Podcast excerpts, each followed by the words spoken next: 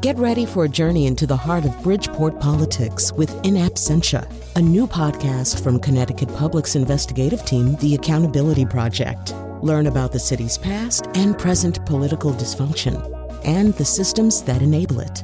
Tune in wherever you get your podcasts. Funding provided by Francisco L. Borges and the Melville Charitable Trust.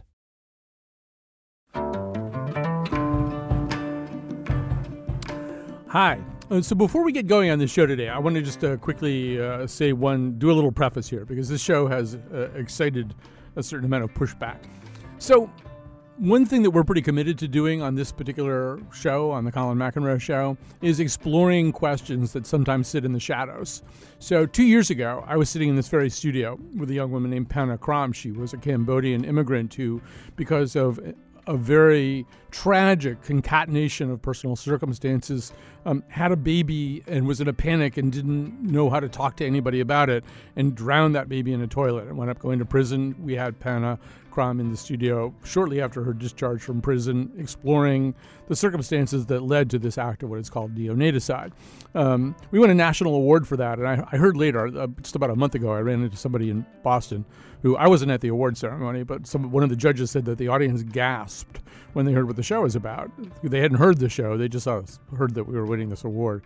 How could we win an award for something like that? Um, last year, we were approached by the Marshall Project for a show that no other public radio show would do. They were the list of prestigious public radio shows uh, that turned them down uh, was comprehensive um, uh, they had been looking into the question about whether or not uh, some young men on the autism spectrum who are drawn to um, consume child pornography uh, have a full understanding of what it is they're doing and what the plight is of the people that they're seeing on a computer screen, whether they can fully understand uh, the level of victimization that goes on, and therefore whether it makes sense for the criminal justice system to treat them exactly the same way as neurotypical perpetrators. Obviously, a very difficult uh, subject. Um, I'm not in favor, uh, you will be relieved to know, of drowning babies in toilets or of child pornography, but I am a believer in doing shows where we look at things that are sometimes a little bit uncomfortable. And that's what we're going to do today. We're going to look at it from both sides, too. We're going to look at the question of uh, uh, well, I mean, perhaps for purposes of getting people all riled up, we've used the word asylum, but the word asylum is being used a lot these days. Um, uh, it you know, obviously has some bad connotations. What we're really talking about is inpatient psychiatric treatment. Um, uh, do we need to have an increased capacity to care for some uh, of the uh, patients who have it's just, a, and this is a sliver, a smaller group uh, of the psychiatric patients uh, who need um, they they need inpatient uh, facilities that currently don't exist or don't have adequate capacity. So that's what the show is about today. A little bit later in the show, you're going to listen to somebody who was in one of those kinds of facilities, but at a time when those facilities were not necessarily run in a way that did great credit to them, uh, and therefore has a lot of distrust for that idea. You're, we're also going to talk to um, an author who's written a history of one of the more notorious um, asylums that was part of this kind of Walmart of, uh, of societal dysfunction um, in, in New York and what is now Roosevelt Island. Um, but first, we're going to talk about this whole question of um, what happened after the movement to deinstitutionalize people with mental illnesses. Obviously, there were a lot of people uh, in psychiatric facilities who could function with, a, with the right amount of support, who could function in the outside world. But maybe not everybody who was deinstitutionalized could do that. Um, that's the question. So, joining us in studio, as he has for many other shows, Harold Hank Schwartz, psychi- psychi- psychiatrist in chief at the Institute of Living, uh, vice president of behavioral health for Hartford Hospital, and joining us uh, by phone is Dominic Sisti, director of the Scattergood Program for the Applied Ethics of Behavioral Healthcare and assistant professor in the Department of Medical Ethics and Health Policy uh, at the University of Pennsylvania. So, um, uh, Dominic Sisti, I'm going to begin with you. Um, I think this story, this conversation that we're about to have, does maybe begin with that movement towards deinstitutionalization uh, and, and, the supplanting of institutional care for community based care. Maybe you can kind of set the stage a little bit uh, about that. What was contemplated uh, in the 60s and 70s as this movement got going? Sure. Thanks for having me. So, to to take us back to the beginning, um, you know, we had a wide array of psychiatric facilities across the country in the form of state hospitals and private hospitals. And in the 1950s, the number of individuals inside of these hospitals peaked at around 550,000 individuals. Um, it, it, became clear uh, there were a confluence of things that that led up to this, um, namely the invention of psychotropic drugs that help individuals with psychotic symptoms, um, the civil rights movement, which was also a patient rights movement, um, and frankly, the um, shrinking state budgets uh, all kind of coalesced and led to a movement to, um, to to move folks out of these institutions and into the community where they could receive adequate adequate treatment, probably superior treatment for many of them. Um, uh, outside the confines of locked facilities and psychiatric wards. Um, that happened over the course of many decades, starting really in the 1960s after President Kennedy's Mental Health Act promised to create community mental health centers and fund a robust community mental health program. Um, and, and the, the goal there was to provide substantial amounts of mental health care in the community, meaning in outpatient settings, in maybe um, transitional type care settings, but not in these large psychiatric facilities, um, which were under a lot of scrutiny because of of abuses that had been taking place and had been become publicized. Um, and so, uh, you know, the the movement to deinstitutionalize, to shut down state hospitals, uh, was a, really a confluence of many factors um, that led to now the, um, the, the evaporation of psychiatric beds um, from, as I mentioned, 550,000 down to about 40,000. Um, Hank, I'm going to ask you to uh, imagine that I'm somebody else, and I, am a, a, parent. Uh, I've got an adult daughter, uh, uh and uh, her name is uh, Miss X. And Miss X has a pretty profound psychiatric illness um, that includes psychotic episodes and suicidal ideation. She's not institutionalized. we've tried having her live in our house. She's in her late 20s now. Um, we've also had her try to live out in the community with the kinds of support I think envisioned in that Kennedy era vision, but uh, periodically she decompensates and has these massive episodes. And so she's just had one. She seems genuinely suicidal. She's uh, obviously psychotic uh, as well, having a psychotic episode. Um, we take her to the emergency room, probably, right? That's probably what's going to happen. Give us kind of a sense of what the what the decision tree is from there. What's going to happen to, to Miss X in that situation?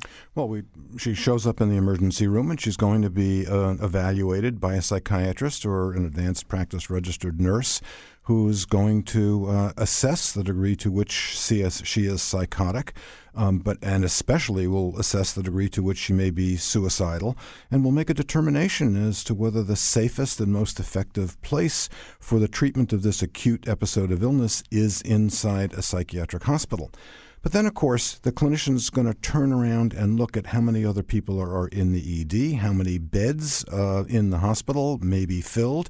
And one of the possible outcomes, um, and it happens not infrequently, is that there are no beds available at that time because we have so so few, and she may spend days uh, in the emergency room until a bed actually does become available. But ultimately, she w- should be, from the patient you're describing, should be um, and will be hospitalized, uh, at least for a brief time.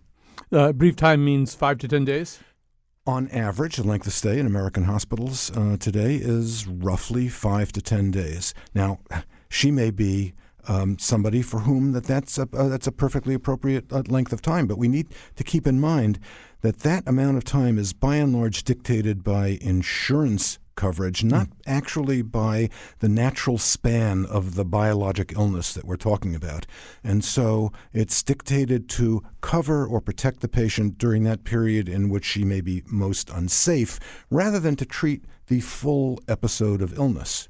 Right. So, um, uh, Dominic Sisti, if I understand uh, what Hank's saying right now, too, it, it's probably possible that uh, Miss X uh, will. First of all, well, let me ask you one more question, Hank, before I go back to Dom. Is there is it axiomatic that there'll be somebody sitting in the uh, in the ER, a, a, psychiatric clinician sitting in the ER waiting for Miss X to show up? Does every ER have such a person? No, every ER doesn't have such a person. The major ERs, though, for instance, at, at Hartford Hospital and at other of the major hospitals, will have a mental health staff. It may not be a psychiatrist. In some of the smaller hospitals, it may be a psychiatric social worker who may make that determination uh, that the patient needs to be hospitalized, though a physician not necessarily a psychiatrist, of course, would have to sign on to that and write the orders to have the patient hospitalized. Um, so, uh, Dominic Sisti, I mean, one possibility, I guess, is that uh, Miss X uh, will uh, get that five to 10 days uh, of insurance covered uh, hospitalization, bounce back out into her existing situation. There may be some kind of attempt to deal with her once again, give her the kind of community support services that might work, probably do work for a heck of a lot of patients, but that she also might just be cycling back into the emergency room, you know, in a fairly short window of time, like what, a year or two, something like that? Oh, I think you know, in many cases, much sooner. I mean, this this really was the impetus for my interest in getting into this area. Was I teach residents in the psychiatry uh, residency program at Penn, and one of the things they struggle with is what they call treating and streeting, which is the idea that these uh, these patients will show up in the in the CRC, the Crisis Response Center, and the, these young psychiatrists are tasked with stabilizing them um, and, and getting them, you know, essentially safe, only to see them be discharged um, prematurely. Um, again, because of insurance limitations or census in the hospital, there's no room, and they and only to see them come back literally a week later with with the same, you know, decompensating symptoms.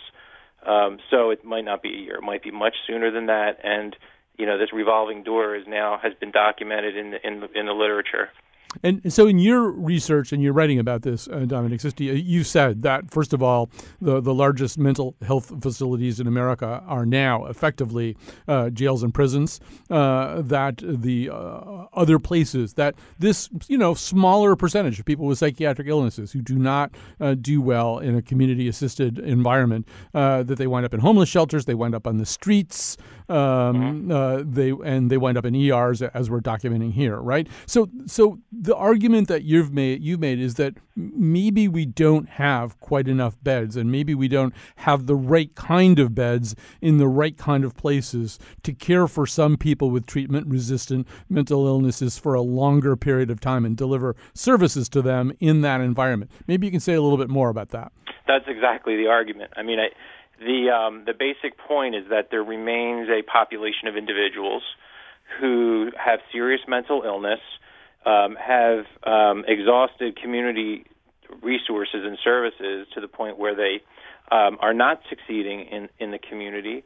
Uh, they, they may become disruptive, decompensate, um, and become public nuisances, such as it is, and uh, find themselves incarcerated. And these are the individuals I think that we overlook. Um, we we forget that that this most vulnerable population really does deserve adequate, substantial, structured care, um, potentially for you know months, even frankly years in some cases, um, that may not may not be available, in, in, you know, within the community um, itself. So, uh, so that is the basic idea, and you know, the, what you alluded to there is that the, the treatment should be appropriate, and it should be done in the appropriate place for the appropriate time. Um, and, and we, we simply don't have that capacity right now in our healthcare system. So, Hank, there's two things that make it hard to have this conversation. Well, there's a lot of things that make it hard to have this conversation, but here in Connecticut, it's hard to have this conversation because we've just been through a horrible scandal uh, with the Whiting Forensic Institute, uh, which is uh, a, a, facility that exists to address that that place where um, mental health, uh, the mental health apparatus and the criminal justice apparatus kind of intersect. But we had a situation where there was inadequate supervision and aides effectively turning it into an Abu Ghraib uh, for some of the inmates. You got that problem number one.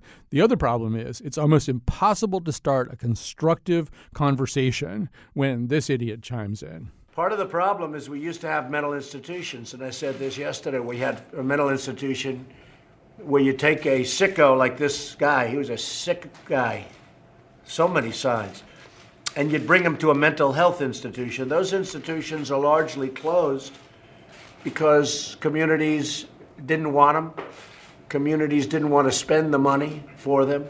So you don't have any intermediate ground. You can't put him in jail because he hadn't done anything yet, but you know he's going to do something. So we're going to be talking seriously about opening mental health institutions again.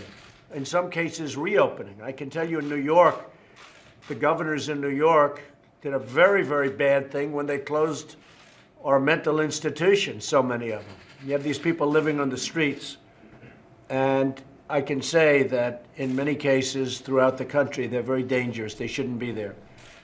Okay. Well, Hank, obviously, this is the wrong way to talk about this. Uh, you don't want to uh, um, equate violence and danger with mental illness. People with mental illnesses are much more often the victims of violence than they are the perpetrators of violence. That's not the reason you want to uh, provide more inpatient facilities. But I think there's an awful lot of people who hear the president of the United States say that and go, well, yeah, that sounds about right. We're going to lock these people up so they don't show up at schools with guns. So I, guess if you put a bunch of monkeys at a typewriter um, and just have them type away, once in a while they're going to type a complete sentence, and it might even uh, by accident uh, be true. Um, so here, I think uh, the president, by accident, has stumbled upon a truth, which is that we need more psychiatric hospital beds. But that's the only part of what he has said uh, that is true. To equate having more psychiatric hospital beds with the possibility that this will help to reduce the incidence uh, of mass shootings is just entirely misleading and uh, fallacious. If you th- think about the number of people who might fit the profile of a mass shooter. And then you think about the number of people in America with severe mental illness. Schizophrenia alone has an incidence of 1%. So we're talking about 3.2 million people, some of whom will fit the profile of people who look like they might or could be a mass shooter. The truth is, we have no test that is going to pick that needle out of a haystack and identify the person who might become a shooter. But in order to use hospitalization to prevent it, we would have to sweep whole numbers of people who might fit that profile into hospitals. I think that that's called preventive detention. That's a thing that we don't do in America, and it wouldn't even prevent mass shootings, many of which are committed by people who don't ever come into contact with the mental health system, may not have a diagnosis of a severe mental disorder anyway.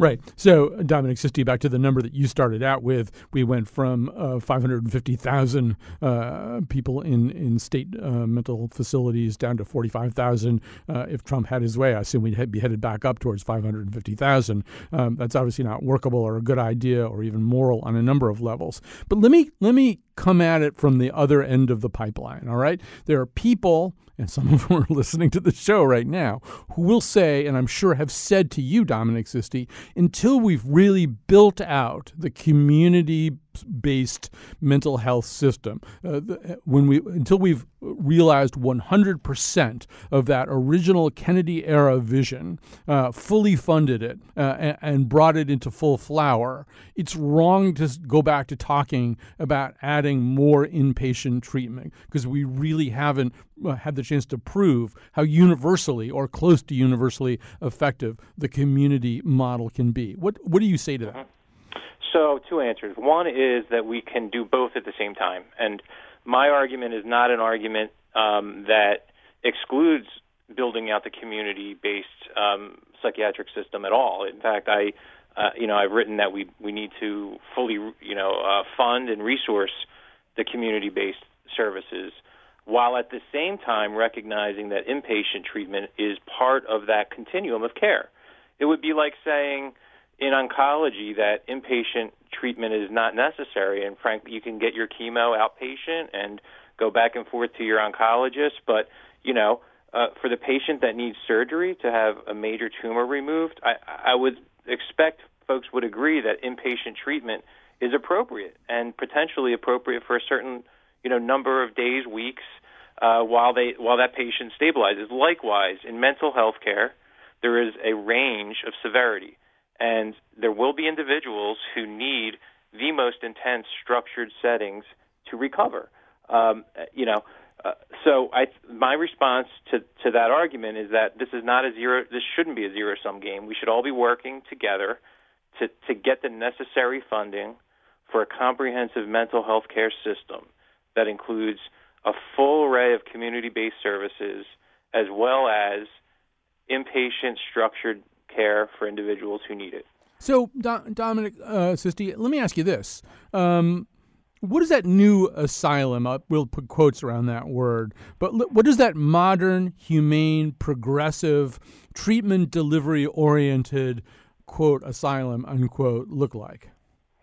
Well, there isn't one model. Um, in fact, I mean, there's many models actually that exist today already, from from places like the Institute of Living all the way out to more um, sort of uh, the private places that are, are farmsteads and re- what are called recovery campuses, like CooperRiis Hospital in Asheville, North Carolina, uh, Gould Farm in Massachusetts. Other, you know, all sorts of modalities from therapeutic communities to um, to, to old school psychiatric hospitals. So there isn't one specific model that would, I think, be the only model that we would go with. We would want to diversify the modalities, the models, and uh, and make you know make these different models available to individuals who who might need longer term care. So, to, you know, the the point would be that these places would have to be ethically administered. They would have to be staffed up by highly trained, well paid people.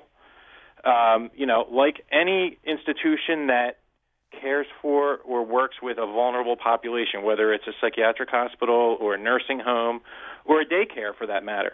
We would want to have very clear and careful oversight of the facility um, and, and transparency in how it's running so that we can be very, you know, as sure as we can that we can minimize abuses, um, eliminate abuses if possible. But the you know the point here is that the, the model would be you know diverse depending on the population and the need.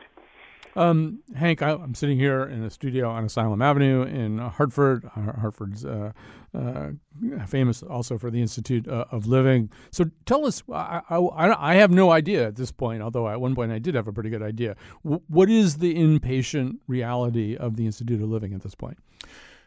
Um, our reality is that um, we have a facility that um, I think we'd like to think of as being um, a reasonably comfortable, um, uh, pleasant place. We have regulatory requirements actually that drive us, um, for safety's sake, increasingly to sacrifice some elements of patient dignity in favor of safety, and, and we push back on that hard it's a it's a it's a delicate balance.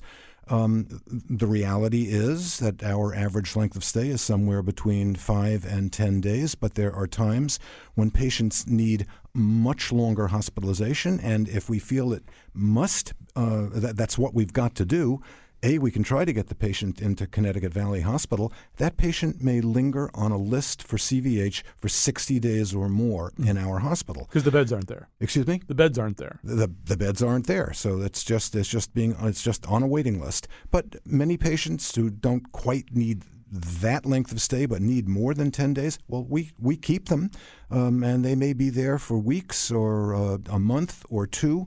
Uh, by and large, of course, we don't get paid for that, and I'm not arguing that uh, we're in it. We're not in the business for the money, but we we do have. We're a nonprofit organization. We have to pay our costs, so that's that's another tough reality. I, I just want to say, you know, every patient deserves the, a shot at full recovery. And full recovery ideally really does mean programs in the community and a life in the community.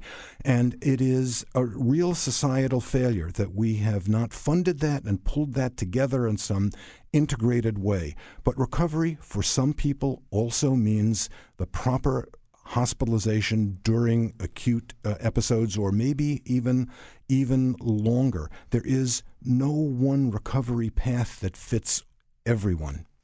Um, I should say, just by the way of putting cards on the table. So, uh, when I was 14 years old, my father tried to kill himself. This isn't any big secret. I wrote a book about it. But um, and and he wound up in the psych ward of Hartford Hospital, not at the institute, but uh, it's called CCU two at the time.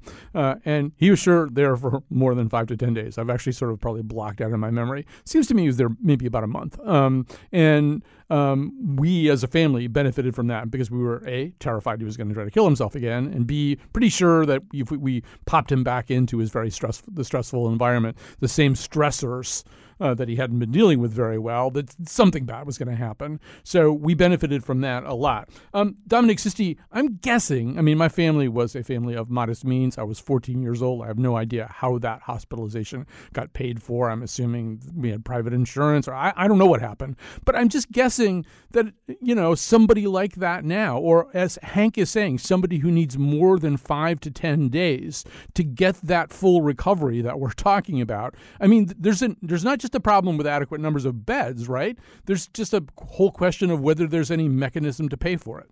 That's right. Yeah, and and uh, you know Hank can fill you in on the, the you know the payer mix for the institute, but I can tell you, you know some of these more private, you know some of these places are don't take insurance; they're private pay only, and you know the high quality ones run in the you know neighborhood of twenty five thousand dollars a month um, or more, uh, and, and often have you know, treatment trajectories that go out to two to three months. So you're looking at, you know, you're looking at close to $100,000 for an episode or for, you know, a, prolonged stay at a place. Um, so, you know, not many people have that kind of disposable, you know, income to to spend, and not many insurance companies will be willing to, even if the place does, you know, negotiate pricing with insurance companies, you know, they're going to be hesitant to to to offer that type of longitudinal care. So, yeah, this is out of reach for most people. Right. I do want to say, after a month or two or whatever it was, my dad got out and he was fine for the rest of his life, or at least as fine as he was ever going to be. He certainly wasn't suicidal anymore. All right, we have to take a break. Um, we're going to come back. We're going to talk about what the vision was for these kinds of places. Some of them realized that vision, but as you're going to hear from uh, author Stacy Horn, some of them did not.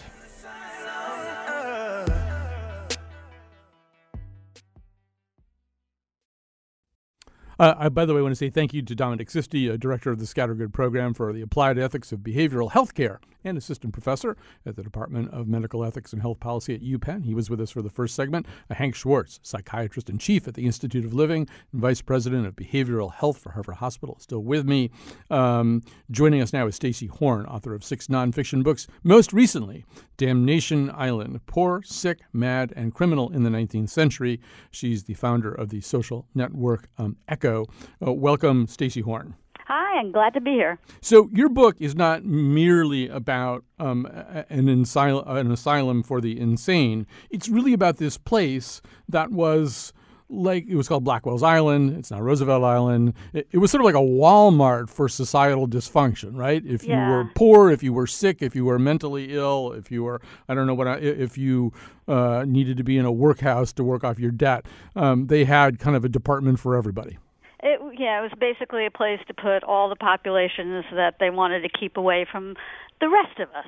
Right. So I want to talk a little bit about the initial vision uh, of all this. And uh, Hank, I'm going to come back to you for a second. Uh, certainly around the middle of the 19th century, you do get this movement. You know, it's Dorothea Dix. I believe there was a person named Scattergood, speaking of Dominic uh, Sisti. These people who were, in fact, social reformers who, who thought you can't just stick – um, people who have mental illnesses in almshouses, uh, and, and uh, you can't just warehouse them. We've got to develop a, a whole network of facilities that are appropriate, that you know deliver what the mid 19th century's version of care would be. Right? This was initially seen as a moral reform movement.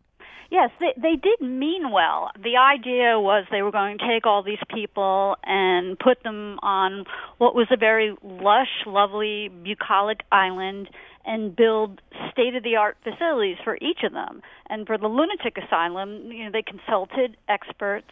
They visited an asylum in Philadelphia, um, which was based on what is known as moral treatment, um, and that was like the new and revolutionary approach to treat the mentally ill, which New York City aimed to fully embrace. Um, let me, uh, uh, Stacy, ask um, uh, Hank Schwartz, who's here in my studio right now. So tell us the story of the founding of the Institute of Living. I assume same kind of moral reform movement. absolutely. So late 1700s, early 1800s, up to that time, the mentally ill are kept in almshouses, poorhouses. They're considered demonized, not really recognized to be ill. Um, then came a thing called the moral treatment movement, as Stacy uh, uh, points out, um, which came to us from Europe. And the, the moral treatment m- movement embodied the best ideals of the Enlightenment. It said, let's recognize mental disorder as illness. As illness, let's apply the best medical treatments that we have, and let's let's apply our focus to the psychological, social, vocational, and spiritual well-being of of the patient.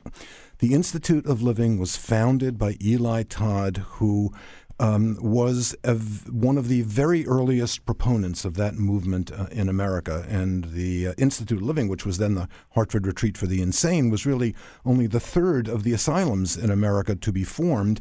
Um, and uh, actually, one of the first, if not the first, to be formed around the moral treatment concept.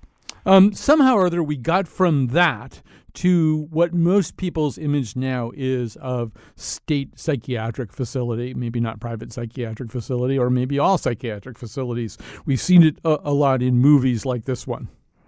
Dr. Solando, she told me about the neuroleptics. Did she now? And when was this? I found the doctor in a cave out by the cliffs, but I'll never get to her. I don't doubt it, considering she's not real. Your delusions are more severe than I thought. You're not on neuroleptics. You're not on anything, as a matter of fact. And what the is this? Huh? What the is this? Withdrawal. withdrawal? From, from, from what? I haven't had a goddamn drink since I've been on this island. Chlorpromazine.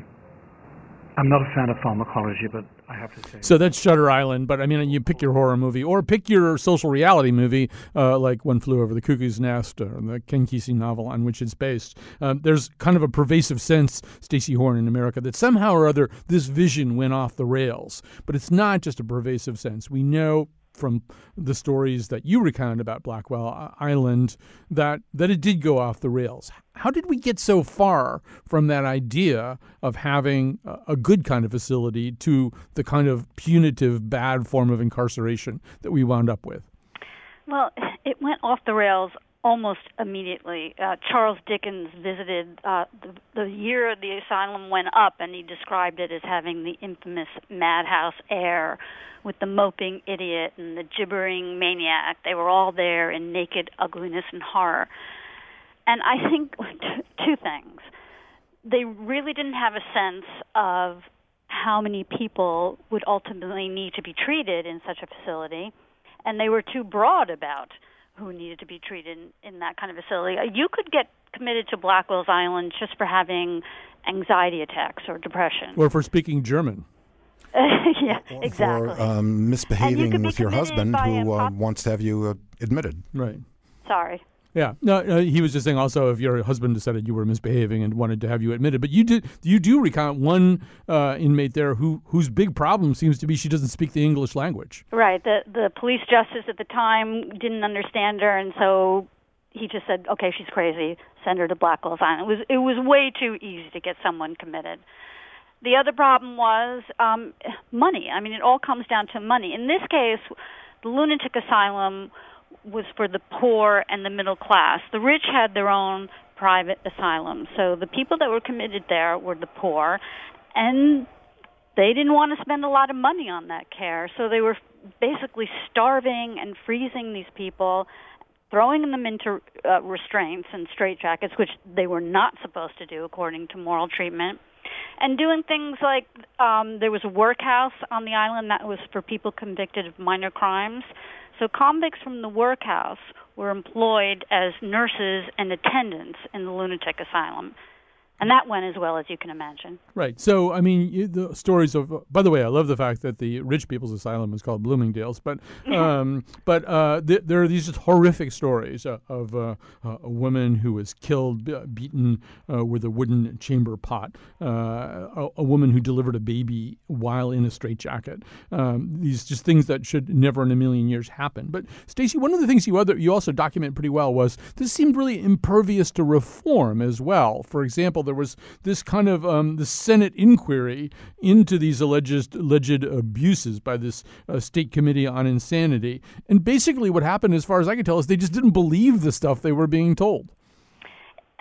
900 pages of testimony, um, and they didn't talk to a single inmate. But yeah, and after 900 pages of testimony, they didn't make a single recommendation. And one of the people that spoke um, was an Episcopal uh, missionary named William French, who is in my book. And he says part of the problem is the nurses basically can abuse and the and the the inmates with impunity, and no matter what the inmates said, they were never believed. The, the nurses were believed over the inmates. So they're basically all, these poor women are locked away on this island away from family, friends, the community, where they're just being attacked by these nurses and no one is helping them. Right. And so uh, you and I mean, the level of non belief is kind of incredible. For example, there was a testimony to the fact this seems a, a little less extreme than you know the, the violence and the unnecessary restraints uh, that, that led to terrible injuries and deaths and things like that. But um, the way that they bathed people was that they just, you got out of the bath and they put somebody else in your bath water, and then that person got out and they put somebody else's in the bath water until the bath water got, as one person put, thick. Uh, and then maybe they dump it out but not clean out the tub and fill it up again and repeat the thing for a whole bunch of people. And this would be an easy thing to confirm or disprove, right? But they just didn't accept it.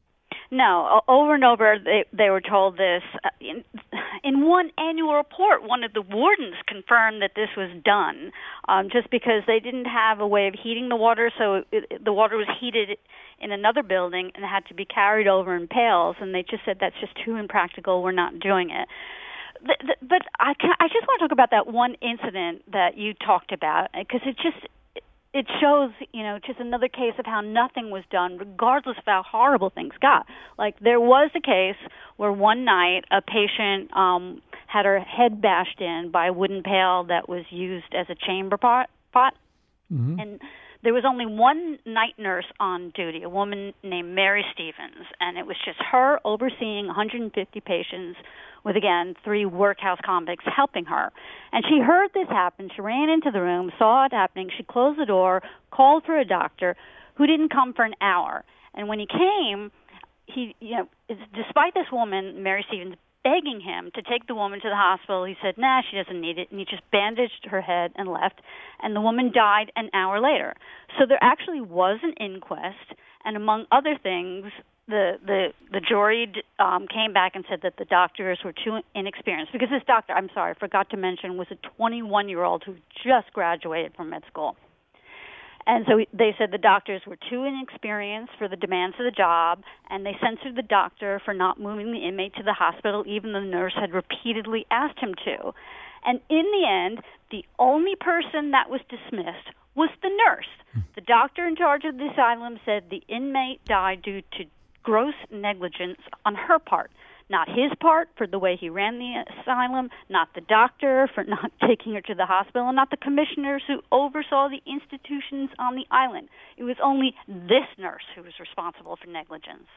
Um, we're going to have to stop there, although I really do encourage people to read, particularly for the story of, of Nellie Bly, the pen name of a crusading reporter who allowed herself, caused herself on purpose to be committed uh, to Blackwell Island to see for her, her own eyes, see with her own eyes the abuses that were being committed. But to know more about that, you're going to have to read Stacy Horn's book, Poor, Sick, Mad, and Criminal. Oh, excuse me, Damnation Island, Poor, Sick, Mad, and Criminal in the 19th Century New York. Um, Stacy Horn, thanks for being with us. And, and Hank Schwartz, I want to just end this segment by saying, well, first of all, uh, uh, first of all, obviously these th- th- things don't happen at the IOL, but they do happen not too far from where we're sitting. I mean, maybe not that bad, but the stories coming out of Whiting Forensic Institute this year or last year were I mean, they just made everybody's blood boil, right? I mean, and and I think there are probably some people listening right now saying, well, "How can Dominic Sisti be saying we need more inpatient treatment?" Look how inpatient treatment goes when it goes bad.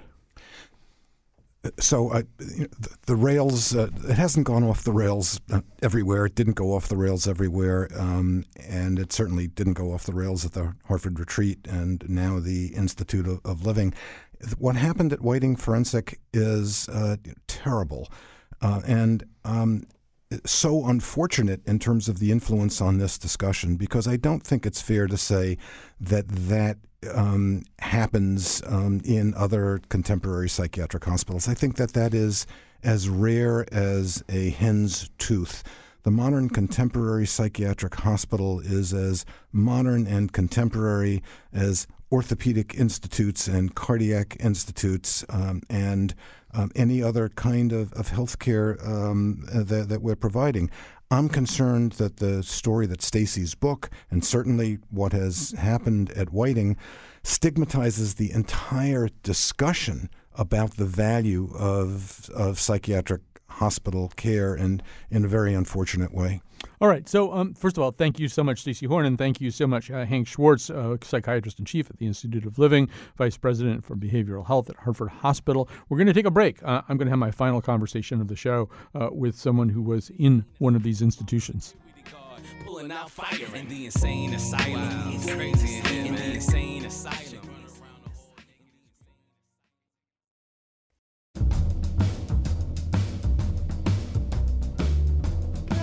Today's show was produced by Betsy Kaplan, with help from me, Chion Wolf.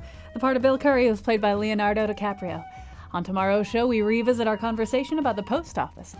And now, back to Colin. All right. I wanted to um, end our show with a conversation with somebody who has um, lived the reality uh, of being in a psychiatric hospital. His name is Joseph Rogers, Executive Director of the National Mental Health Consumers Self Help Clearinghouse. Um, Joseph Rogers, and thank you very much for being on the show today. Sure, my pleasure. Maybe you could just begin uh, by by kind of giving us the, the short version, anyway, uh, of your odyssey. Well, at the age of 19, I was diagnosed with paranoid schizophrenia. Uh, later, they changed the diagnosis to bipolar disorder.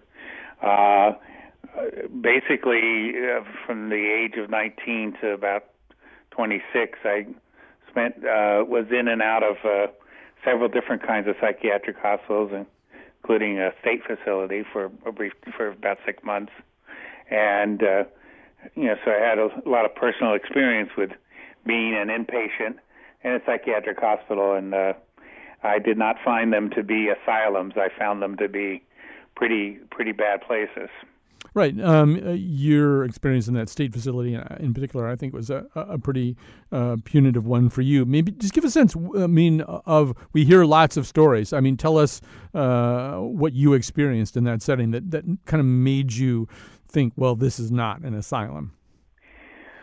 Well, the, the biggest uh, problem is that there's just so little to do. They, you end up spending most of your time in a in a in a day room with a TV that's uh, behind a, a, a, a kind of a glass enclosure, so you really can't even watch the TV.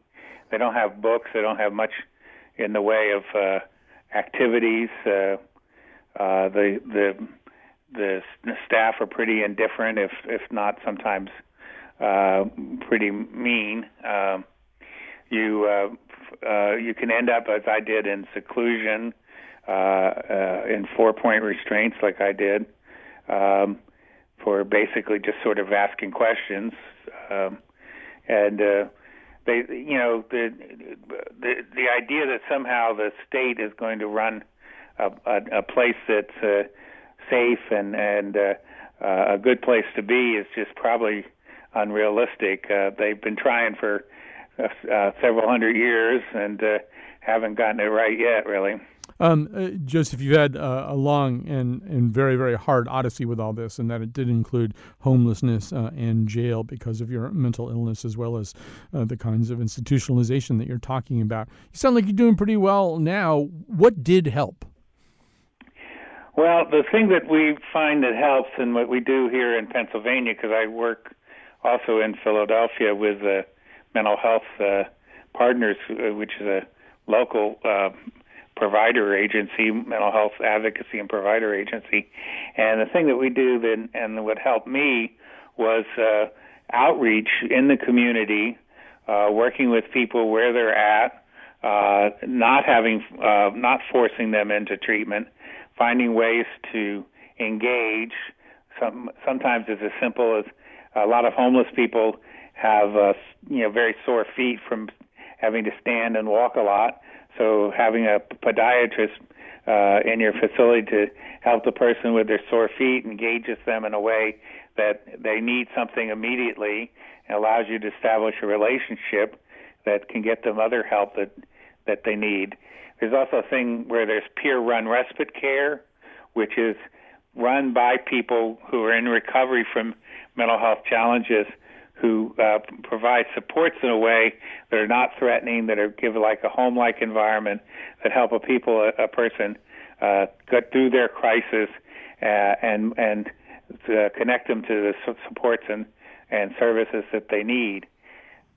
Um, Joseph, let me ask you this. Um, you know, as you say, you were misdiagnosed at the outset. Uh, your problem is bipolar disease.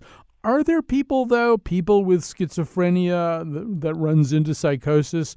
Are there people that you just can't imagine functioning out in the community with the kind of care and support that uh, that you're describing, or is it just a matter of never quite giving those people the kind of outpatient support that they need to thrive? Are there some people who just can't do it with outpatient? Is what I'm asking.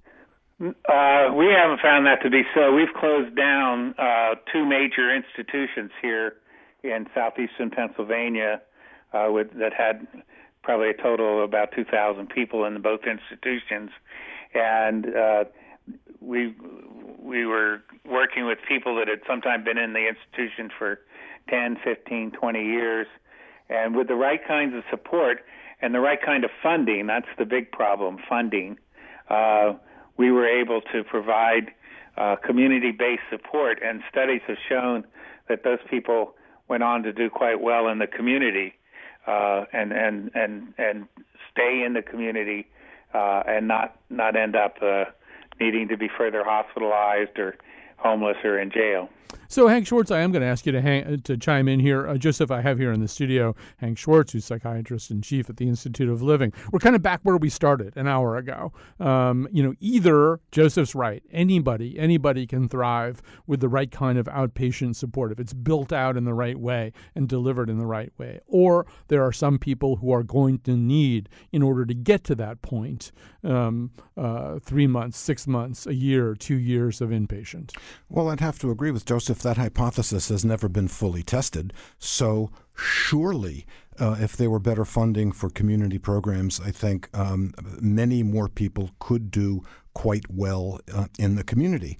At the same time, what we have now is people, many, um, who can't.